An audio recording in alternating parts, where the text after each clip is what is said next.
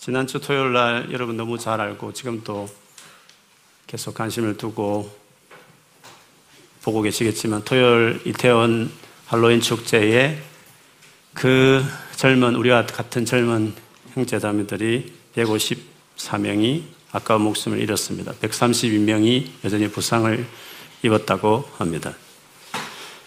처음 이 사건을 접했을 때 개인적으로 목사로서 이 사건을 어떻게 받아들여야 되는지 정리하기가 좀 쉽지 않았습니다. 이 사건은 이런 사건이 일어날 때마다 늘 누구나 하듯이 원인을 분석하고 그것에 대해 책임 물을 사람이 있으면 책임을 묻고 다시 이런 일이 일어나지 않도록 정부 차원의 대책이 마련되기를 바라는 것이야 너무 당연한 것입니다. 그 외에 하나님께서 이 광경을 바라보시면서 갖고 계시는 생각과 마음은 무엇일까 하는 것이었습니다. 놀라운 것은 여러분도 들으셨지만 아무도 주최하는 사람이 없는데도 그 좁은 이태원 골목에 13만 명의 젊은이들이 모였다는 것이 놀라웠습니다. 할로윈 축제에 대해서 뭐 크리스찬으로서 어떻게 봐야 되느냐 여러 가지 말들이 있을 것입니다. 유래는 무엇인지 들어봐도 분명치 않습니다. 그러나 해골과 피뢰가 분장되어 있는 것은 생명과 평안의 성령 역사와 거리 멀기 때문에 어쨌든 기독교 시각에 봤을 때는 그렇게 긍정적인 것은 아닌 것은 분명합니다. 그럼에도 불구하고 그 많은 젊은이들이 그것도 어이없이 그런 생명을 잃었다는 것은 가슴 아픈 일이 아닐 수 없습니다. 만일에 그 수많은 젊은이들이 어떻게 보면 재미로 즐기기 위해서 모인 그 일들인데도 아무도 홍보하지 않더도 하지 않아도 13만 명 이상이 모였다니 목사인 저로서는 그리고 한국 교회에 소속된 우리로서는 과연 예수를 높이자고 적극적 홍보했을 때 13만 명을 모을 수 있을까? 젊은 예수 믿는 청년들만 모으라 해도 그 정도 모일 수 있을까? 과연 주께서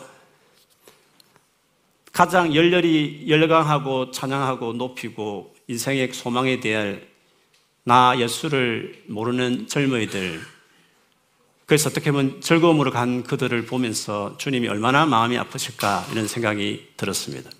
그런 점에서 진정한 우리 한국의 많은 젊은이들에게 소망이 되고 기쁨이 될 예수 그리스도가 전해야 되었구나. 그리고 그렇게 전하지 못하는 못했던 그런 교회의 책임감을 저 스스로도 파트로 느끼면서 하나님께 죄송하고 또 앞으로 우리 많은 한국의 젊은이들에게 소망 되신 이 주님을 전하는 정말 본이 되는 또 위로가 되는 교회가 되어야 되겠다 이런 마음을 갖는 시간이기도 했습니다. 한편으로는 염려하는 것도 있습니다. 이 사건을 가지고 또 교회 안에서 그 수년간 진영 논리에 갇혀서 평가력을 하면서 싸웠던 것들이 재현되는 거 아닌가 하는 마음도 솔직히 있습니다. 최근 몇 년간 교회 안에서 얼마나 이 일로 우리가 분열되었는지를 여러분 잘 알 것입니다. 정말 제가 화가 나는 것은 화목케 하신 예수 그리스도의 보혈을 믿는다고 하는 사람들이 단지 정치적인 견해가 다르다는 그 한 가지만으로 등을 지는 것입니다.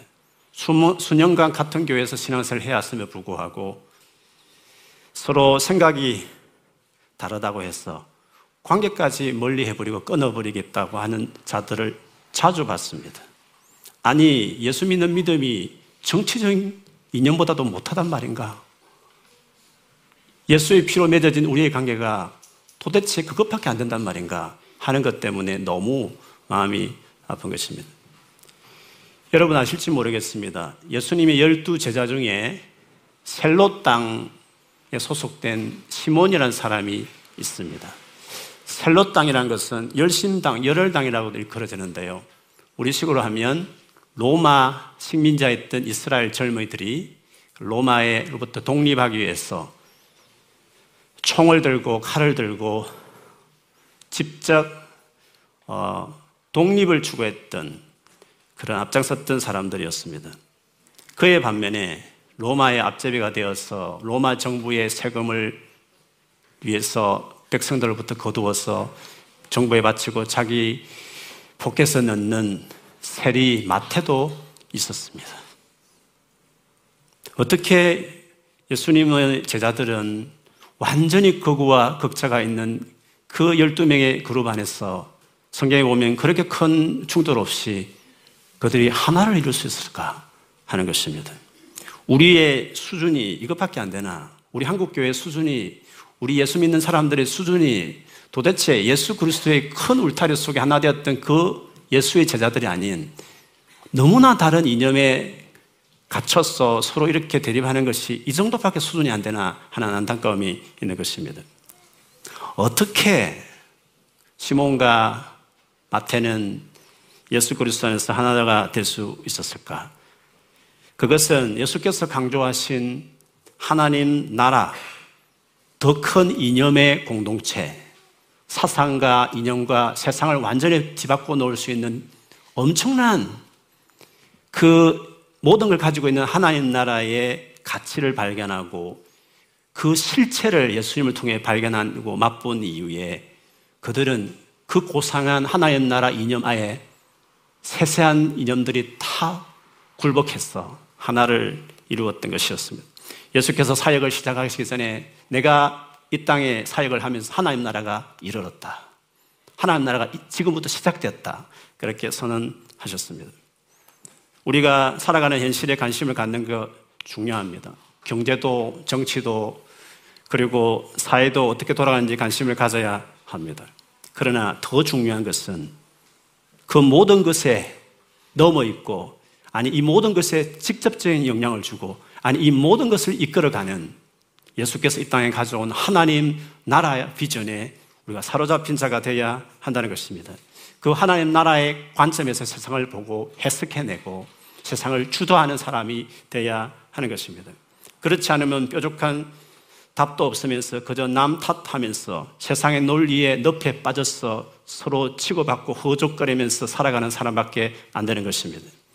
오늘 말씀은 눈에 보이는 세상 나라가 전부라고 생각하고 그것을 위해서 오로지 자기 인생을 던졌던 너부갓네살 거대한 아수르 제국을 멸망시켜서 바벨로니아를 제국 이루었던 너부갓네살 왕이 하나님 나라가 있다는 것을 하나님이 세상을 다스린다는 것을 고백하는 오늘의 사건을 보면서 우리가 어떻게 해야 하나님 나라를 알고 그 하나님 나라의 가치 속에 살아가는 사람이 될 수 있을지를 같이 보고 싶습니다. 이 사건은 너부갓네살이 통치 말년에 있었던 일로 알려져 있습니다. 주변 나라를 다 정복했습니다. 그리고 자신의 나라와 그 통치를 견고하게 아니 영원히 가져가기 위해서 거대한 성들을 쌓고 빌딩을 재건축하는 건축가로서 유명한 왕으로 알려져 있습니다. 그런데 오늘 이 체험한 이후에 그거 확실히 인식하게 된 것이 하나 있습니다. 오늘 우리가 사장을 다 봐서 옳지만 읽지 않았지만 이 사장의 내용은 그의 식민자에 있는 모든 백성들에게 보내는 조서입니다. 임금이 보내는 레터입니다. 그의 시작을 보면 2, 3, 2절, 3절에 보면 이렇게 그가 시작합니다. 가장 높으신 하나님이 나에게 보이신 표적과 기적을 백성에게 기꺼이 알리고자 한다. 크도다 그 이적이여, 능하도다 그 기사여. 그 나라 영원하고 그 통치 대대에 이를 것이다. 그 나라, 하나님 나라 영원하다. 그분의 통치, generation to generation, 모든 대대에 그 통치가 다 이른다라고 말을 했습니다. 무슨 말입니까? 하나님 나라를 그가 인식했습니다. 그리고 하나님이 어머니는 이 땅을 다스린다는 것을 그가 깨달았던 것이었습니다. 어떻게 그가 이런 인식을 가질 수 있을까요? 우리가 이렇게 열심히 교회를 다니고 있으면서 불구하고 어떻게 하면 하나님 나라가 이 세상을 다스리고 내 삶을 다스리고 있다는 것을 내가 깨달을 수 있을까요? 오늘 본문에 본다면 첫째로는 성령 하나님을 인식하고 인도받는 삶을 사모하고 경험하는 것입니다. 느부갓네살이 하나의 꿈을 꿨습니다. 그 전의 꿈처럼 도무지 꿈을 꿨는데도 해석하기 힘들고 뭔가 불길한 느낌이 들어서 괴로워서 잠을 이룰 수 없었습니다. 자기 나라에 똑똑하다는 사람을 다 끌어모아서 직접 꿈에 대해서 이야기하면서 해몽을 해달라고 말을 했습니다. 그는 아무도 그 꿈에 대해서 해몽을 할 수 없었습니다. 그러자 뒤늦게 왕의 부름을 받고 달려온 다니엘이 그 꿈을 제대로 해몽해 준 이야기입니다. 다니엘이 그 하나님 나라 일과 그분이 세상을 다스린다는 것을 이야기했습니다. 어떻게 다니엘은 하나님 나라 차원으로 그 세상의 나라가 영광이 화려했던 바빌론 제국의 한복판에서 그는 하나님 나라의 관점에서 해석해내는 사람이 될 수 있었습니까? 그것은 너부갓네살 왕이 다니엘, 다니엘을 소개하는 소개 내용을 보면 다니엘의 모습 특징을 알 수 있습니다. 8절, 9절, 18절에 반복해서 나오는 말입니다. 그 중에 18절을 제가 한번 읽어보겠습니다. 너부갓네살 왕이 이런 꿈을 꾸었으니 너 벨드사살 즉 다니엘은 이 꿈을 해몽하여라. 내 나라의 모든 지혜자가 그 꿈을 해몽하여 나에게 알려주지 못하였으나 너는 내 안에 거룩한 신들의 영이 있으니 할 수 있을 것이다. 다니엘은 거룩한 신들의 영이 있는 사람이었다라고 말을 반복적으로 세 번에 걸쳐서 합니다. 정확하게 말하면 성령 하나님이 함께하는 사람이었습니다. 우리가 하나님 나라와 그분이 세상을 다스린다는 것을 인식하려면 성령 하나님에 대해서 알아야 합니다. 그분과 교제하는 삶을 살아야 합니다.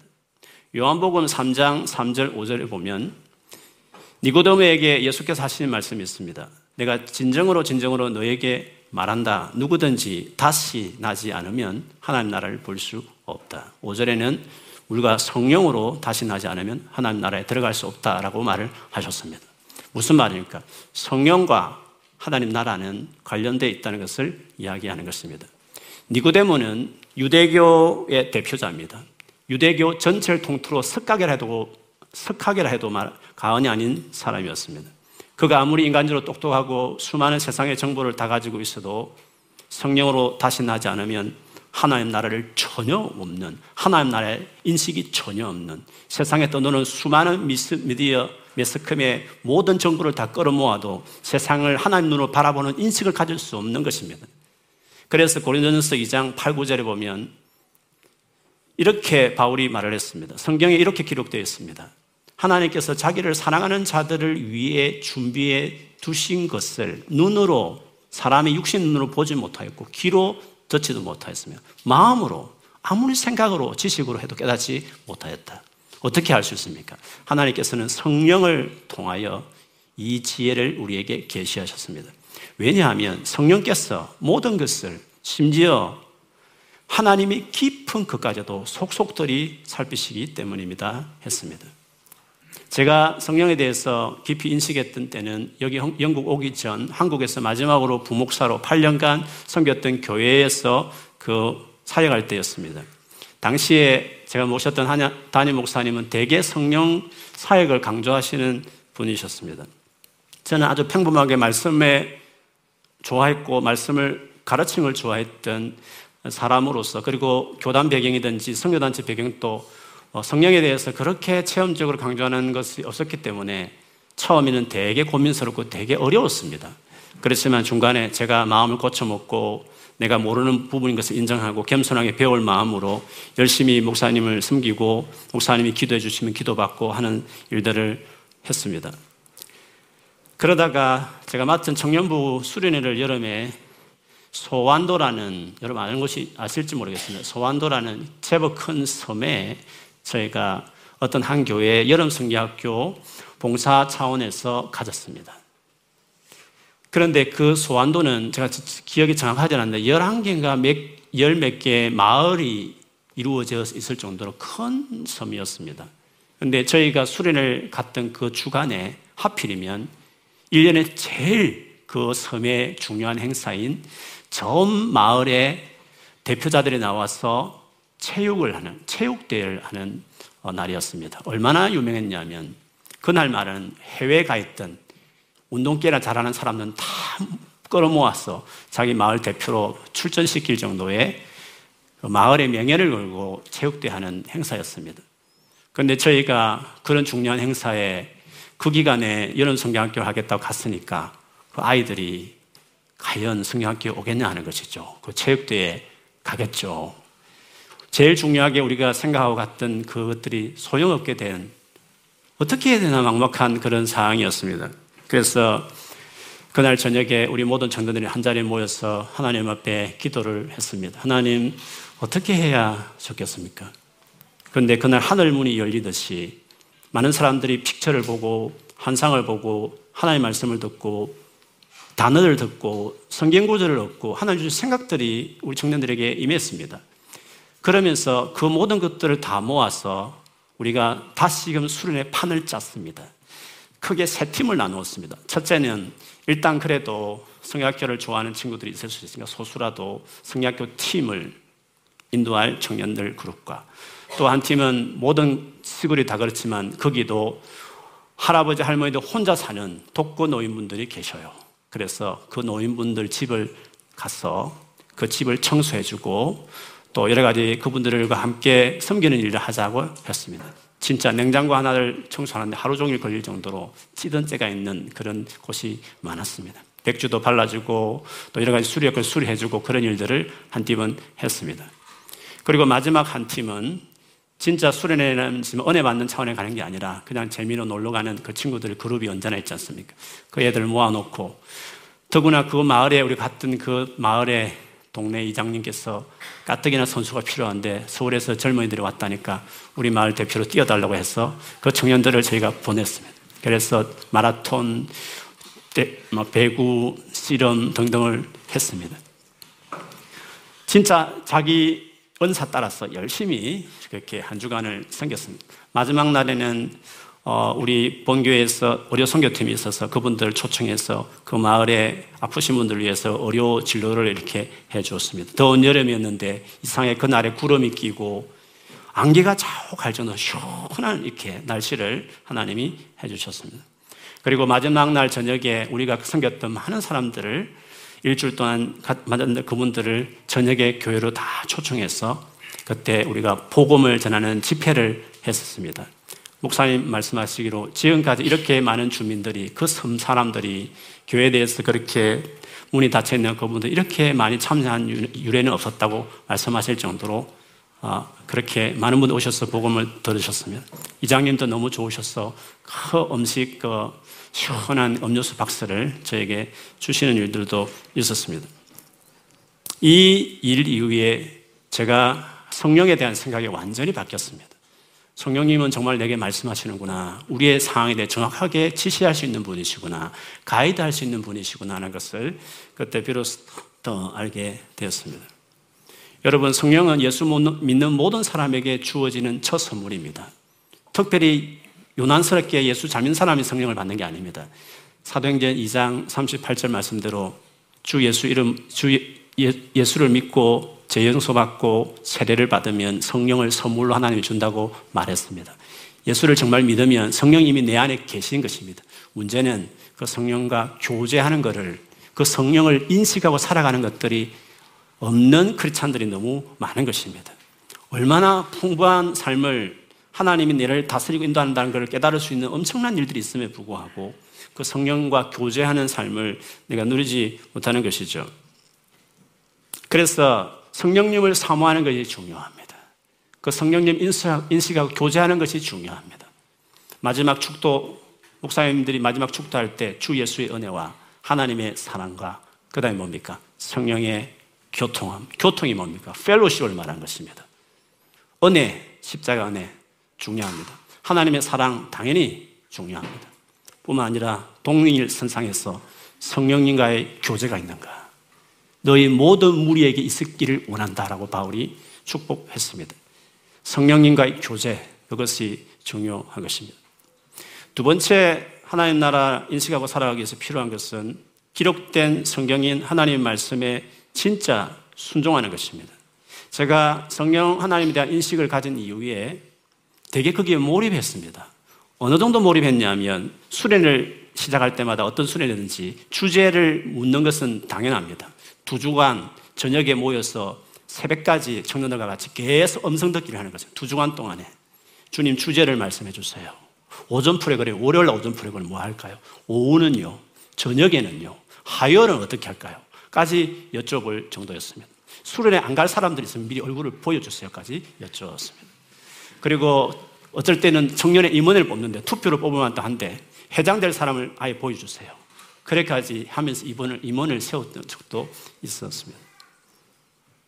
그런데 그 성령과 동행하고 사역하는 것들을 한참을 지내오면서 제가 느낀 게 하나 있습니다. 결론처럼 느끼고 있습니다. 그 성령께서 구체적으로 말씀하시고 사모하면 말씀하시고 보여주시지만 원리가 있다는 것입니다. 기록된 말씀 그대로 이 원리 속에 그대로 말씀하신다는 것이었습니다.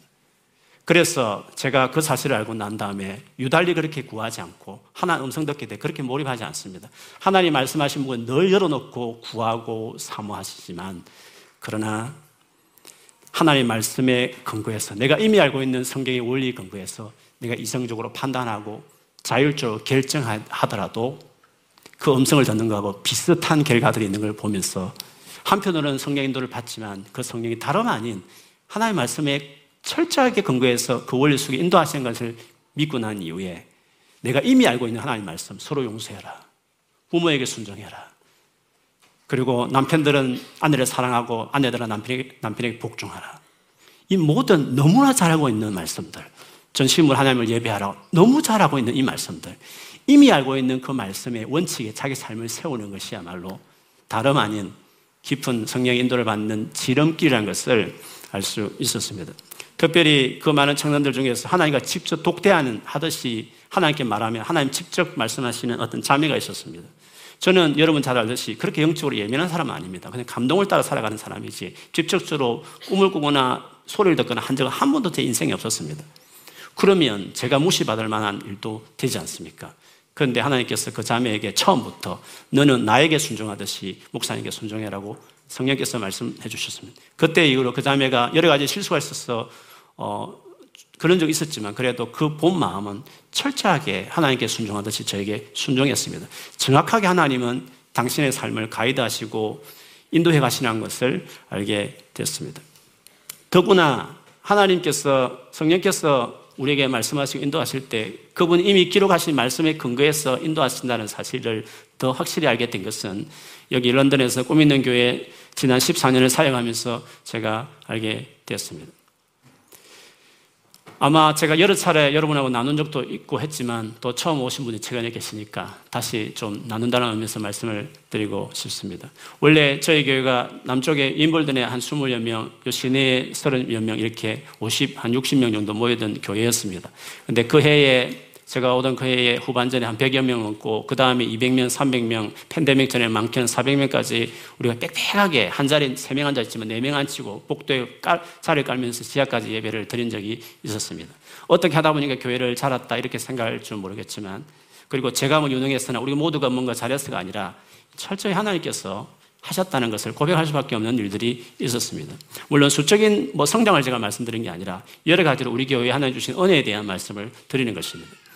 여러분, 제가 지금도 그렇습니다만 언제나 그렇습니다. 설교라는 것은 단순한 성경 해석하고 교훈 찾아서 오늘날 적절하게 matching해서 이렇게 apply 하는 게 설교 아닙니다. 설교는 똑같은 본문이지만 그 날, 그 시간, 그 장소에 모이는 하나님 백성들에게 주님이 지금 이 시간 이 강단에 서시면 이 11월 첫 주에 이 강단에 서시면 오늘 모인 여러분 한 사람 한 사람에게 필요한 말씀을 하나님 이, 장, 이 강단에 서심 하신 그 말씀을 전하는 것이 저는 설교라고 생각합니다. 그 설교는 성경 공부와 다른 것입니다. 그래서 설교 준비하기 위해서 주석도 많이 보고 많은 자료도 보지만 그래서 그 본문이 이런 내용이거나 하는 것을 파악도 하지만 결론적으로는 덮어놓고 하나님께 기도하면서 하나님께서 이번 주에 하실 말씀을 주세요. 하나님께서 하실 말씀을 저에게 주세요. 어떤 포인팅을 가지고 말씀을 하고 싶으세요? 라고 묻고 다 가슴을 치듯이 치는 말씀이 있으면 그거 가지고 이제 서는 겁니다. 오늘 이 본문 또 어떻게 어느 관점에서 말씀해 드릴지 되게 고민을 제가 많이 했습니다. 근데 하나님께서 하나님 나라 관점에서 강하게 감동을 주셔서 제가 이 말씀을 전하는 겁니다. 근데 초에 왔을 때 제가 가장 많이 설교했던 것은 거룩함이었습니다. 깨끗한 삶에 대해서 이야기했습니다. 유럽이고 함부로 성적으로 방종할 수 있는 문화이다 보니까 제가 얼마나 거룩함에 대한 이야기를 많이 했는지 모릅니다. 만일에 이성과 사귈 때 여행 갈 때 밤을 세울 일이 있으면 방을 반드시 따로 부킹해야 된다. 전화 돌리면서 제가 부킹했는지 확인할 정도로 철저하게 거룩함에 대해서 제가 강조했습니다. 물론 거룩함의 적극적인 것은 하나님께 대한 헌신입니다. 왜 깨끗합니까? 하나님과의 관계를 위해서 아닙니까? 그러므로 거룩의 클라이막스는 예배입니다. 예배를 진짜 강조했습니다. 그렇게 1년, 2년을 강조했습니다. 집에 돌아오면 늘 아내와 딸들은 저의 이 마음을 모르고 또 결론은 또 예배했어, 아빠. 또 결론은 또 거룩함이었어. 너무 지겹다고 이야기를 많이 했습니다. 그러더니 시간이 지나서 어느 날에 용서에 대해서 계속 설명하기 시작했어요. 계속 용서하라고 이야기를 많이 했습니다. 인간관계에 대한 것들을 너무 많이 나누었습니다. 특히 인간관계에 중요한 게 영적 질서입니다. 오소리티, 권위에 대한 잘못된 오해들이 많기 때문에 결국 아담과 하와가 제정 거는 권위에 대한 문제거든요. 죄의 근원은 오소리티의 문제였단 말이죠. 그 권위에 대한 건강한 이해를 그래서 권위에 순종하는 것에 대해서 제가 되게 많이 강조를 했습니다. 물론 많은 반발도 있었던 것도 사실입니다. 그럼에도 불구하고 감동을 주는데 어떻게 제가 말하지 않을 수 있습니까? 그리고 그 위에 전도나 선교에 대해서는 말할 것도 없고 지금은 예수 그리스도에 대해서 계속적으로 강조하고 있는 것도 다 그일 안에 있는 것입니다. 그런데 저는 그냥 감동을 따라서 하는 것이지만 그때그때마다 그 일들이 일어나고 나서 마지막 컨펌 하듯이 매해 초가 되면 아내가 계시 같은 꿈을 하나님께서 꼭 꾸게 해 주셨습니다. 한때 거룩에 대해 외치고 교회가 뭐 사람들 모이기 시작할 때 그 해에 아내가 꿈을 꿨을 때 맑은 물에 고기가 몰리는 것을 보게 해 주셨습니다. 또 다른 꿈을 꿨더니 많은 고깃대가 더 몰리는 꿈을 꾸었습니다. 거룩한 공동체 하나님이 사람을 보낸다는 것을 보여주신 것이었습니다. 그 다음에 해에 꿈에서는 정말 농작물이 잘 됐습니다. 수많은 곡식이 주렁주렁 진짜 풍성한 밭이었습니다. 그래서 아내가 그 꿈속에서 농부에게 어떻게 이렇게 농사를 잘 짓습니까? 라고 물었을 때 잘 되는 비결을 가르쳐 주겠다고 땅을 자세히 보라고 땅을 봤더니 꿈틀꿈틀꿈틀한 게 보였습니다. 그리고 손을 탁 잡았더니 아주 톡한 작은 독사가 있었습니다. 그래서 꿈속에서 만져보라고 만졌더니 깨끗거리는 소리에 징그러울 정도로 꿈을 깨고도 그 징그러움 느낄 만큼 생생한 꿈이었습니다.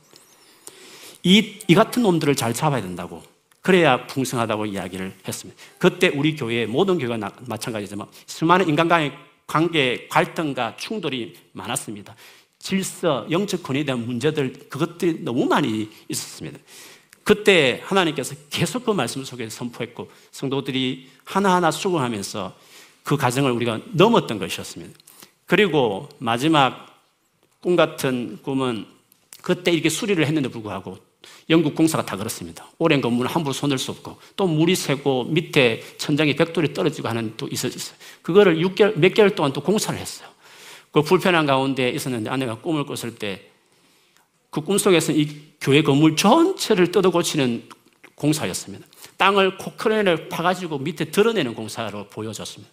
그런데 마지막 파보니까 그 땅 밑에 누런 큰 뱀이 하나가 누워 있었습니다. 어떻게 보면 너무 아름다웠습니다. 혹할 만큼, 따라가고 싶을 만큼. 자세히 보면 그게 뱀인데 멀리 보면 되게 아름답고 매력적인 뱀이었습니다. 너무 징그러워서 그 인부에게 인부가 말하기를 저 죽이라고 저걸 죽여야 된다고 말했습니다. 아내는 그럴 수 없다고 너무 크다고 하니까 그럼 자기가 죽여주겠다 해서 그걸 죽였습니다. 그때 이후로 저희 교회는 잠잠해졌습니다. 그래서 돌아보면 돌아보면 그냥 우연히 어떻게 해서 사람이 모이고 교회가 성장하는 거 아닙니다. 모든 교회의 접안에서는 하나님 역사가 있고 영적인 역사들이 동시에 있는 것입니다. 그런데 주, 제가 말씀드리고 싶은 것은 그 모든 것에 하나님 말씀이 중요했습니다. 기록된 말씀을 끊임없이 받아들일 때까지 수긍할 때까지 순종할 때까지 전했고 그것을 컨펌하듯이 성령께서 예시적으로 말씀하시는 것이 따라온 것이었습니다. 무슨 말입니까? 성령께서 우리의 삶을 주도하고 이끌어 가시지만 결국에는 기록된 하나의 말씀을 따라 우리 인생을 이끌어 가는 겁니다.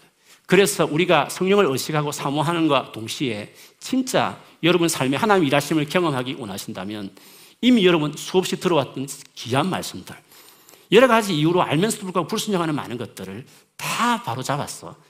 계속적으로 자기 몸을 쳐서 복종시켜서라도 하나님의 말씀에 순종하는 것이 중요한 것입니다. 오늘 너부갓네스의 꾼 꿈은 뭐 자세하게 설명하지 않겠습니다. 큰 나무가 하늘까지 뻗었습니다. 하늘까지 닿았습니다. 잎도 무성하고 열매도 주렁주렁했습니다. 새와 짐승들이 깃들 만큼 아주 거대하고 아름다운 멀리서도 보여지는 그런 나무였습니다. 그 나무는 너부갓네살 왕을 이야기했습니다. 근데 곧 이어서 하늘에서 천사가 말을 하기를 그 나무를 배라고 말했습니다. 그루터기는 남겨두고 배라고 말했습니다. 그리고 그 그루터기를 쇠 줄로 묶어가지고 저 찬바람 나는 곳에 숯불의 덜짐승, 덜짐승 사이에 그것을 두라고 이야기했습니다. 그것은 너부갓네살이 교만해서 나중에 하나님께서 제정신이 없게 만들고 미치게 하게 만들어서 몇 년의 기간 동안 덜짐승처럼 살게 하게 한다는 그런 예언의 말씀이 있었습니다. 그러나 때가 되면 회복되어서 이전보다 훨씬 더 영광스러운 바벨론 제국으로 마지막 제의를 할 것이라는 것을 보여주는 그런 일이었습니다. 근데 이 같은 꿈에 대한 해몽을 이야기해 주면서 다니엘이 마지막 그에게 조언을 하나 해주죠. 어드바이스를 하나 해준 적이 있습니다. 그것이 4장 27절에 나오는 말씀입니다. 그러니 임금님은 저의 조언을 받아주시기를 바랍니다. 공의를 행하셔서 임금님의 죄를 속하시고 가난한 사람 백성에게 자비를 베푸셔서 죄를 속하시기 바랍니다. 그렇게 하시면 임금님의 영화가 지속될 수 있을지도 모릅니다. 공의를 행하라고 말했습니다. 그리고 가난한 백성들에게 자비를 베풀라고 말했습니다. 근데 이것은 이미 기록된 구약의 율법의 제일 중요한 기둥입니다. 제일 중요한 교훈입니다. 이 교훈 밑에서 모든 세부 리스트 조항들이 나오는 것입니다. 무슨 말입니까? 결국에는 하나님 말씀대로 살아라. 왕이시여. 그것이 그래서 제 용서를 받아라고 이야기한 것이었습니다. 그러나 오늘 본문에 뭐 12달 동안 아무 일은 일어나지 않습니다. 12달 후에 왕이 했던 말이 오늘 성경에 보면 뭡니까? 29절에 보면 바벨론 왕궁 옥상에 거니면서 그가 혼자 중얼거렸습니다. 내가 세운 이 도성, 이 거대한 바벨론을 부하라. 나의 권세와 능력과 나의 영화와 위엄이 그대로 나타나 있지 않느냐. 자기의 권세, 자기의 영, 능력, 내가 세운 도성, 그가 받았던 어드바이스에 따라 살지 않고 그는 자기가 세운 왕국이라 하면서 거들먹거리면서 자기가 세운 수많은 건축물과 성을 바라보면서 교만에 있었던 거죠. 그 말이 떨어지자마자 결국 아쉽게도 그 예언대로 그는 정신 이상자가 되었고 수년을 헤매다가 나중에 돌아오게 되면 돌아왔을 때 그가 고백했던 것이 뭡니까? 하나님 나라가 있다. 하나님 나라가 온 땅을 다스리고 있다. 하나님이 통치하신다. 그것을 고백하는 사람이 됐던 것이었습니다. 우리가 하나님 말씀대로 자기 인생을 맞추지 않으면 성령, 성령 하면서 말씀을 맞추지 않는 사람은 다 빗나갈 수 있습니다. 결국 성령의 인도하심을 받되 그 은혜와 능력을 받되 하나님 말씀에 우직하게 순종한 사람이 돼야 하는 것입니다. 그렇게 하지 않으면 하나님이 굴립니다. 계속 징계합니다. 뺏으리 깨달을 때까지 오늘 너부갓네살까지 이렇게까지 우리를 굴리면서 결국에는 하나님이 나를 다스리는구나. 내 중심적으로, 내 고집대로, 내 계획대로 살아가는 인생이 아니라 진짜 하나님 다스리구나. 하나님 나를 인도하시는구나 깨달을 때까지 우리를 그렇게 이끌어 가는 것입니다. 여러분이 받았던 수많은 아픔과 고난이 계시거든 아마 그것을 깨닫게 하기 위한 일환으로 광야 생활처럼 여러분 인도하실 수 있습니다. 여러분 우리가 하나님 나라를 알고 하나님이 통치한다는 것을 깨닫는 것, 그걸 인식하고 살아간다는 것은 신앙생활의 획기적인 일입니다. 그 일이 가능합니다. 여러분 예수를 믿으시면 여러분 안에 성령이 계십니다. 그 성령을 주목하고 그 성령을 사모하고 그 성령과 교제하고 그 성령께 말을 걸고 그 성령을 의지하며 살아가는 삶을 사십시오. 더불어 수없이 성경을 읽고 설교를 배우고 들으면서 주신 말씀이다 싶으면 때로 내 마음에 찔리고 때로 내 마음을 상하게 하는 꼭 나를 들으라고 하는 말인가 싶을 만큼 기분 나쁘게 들리는 설교나 성경 구절을 들을지라도 그거는 진짜 여러분이 하는 말입니다. 주님이 지적하는 겁니다. 고칠 것이니까 찔리는 것입니다.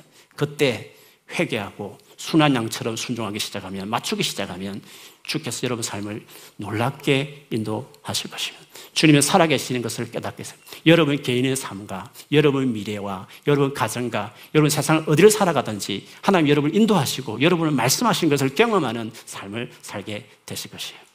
성령을 사모하기를 축복합니다. 기록된 말씀에 정말 순종하고 맞추는 여러분 되기를 축복합니다. 하나님 나라를 경험하십시오. 하나님 나라가 왔습니다. 완성된 하나님 나라가 임할 그날까지 하나님의 통치를 경험하는 하나님의 관점의 세상을 해석해내는 하나님의 관점에서 내 인생과 나의 직장 생활을 나의 장래를 나의 가정을 볼 수 있는 사람들 하나님과 동행하는 사람들 그런 여러분 다 되시기를 주님 이름으로 축원합니다. 아멘.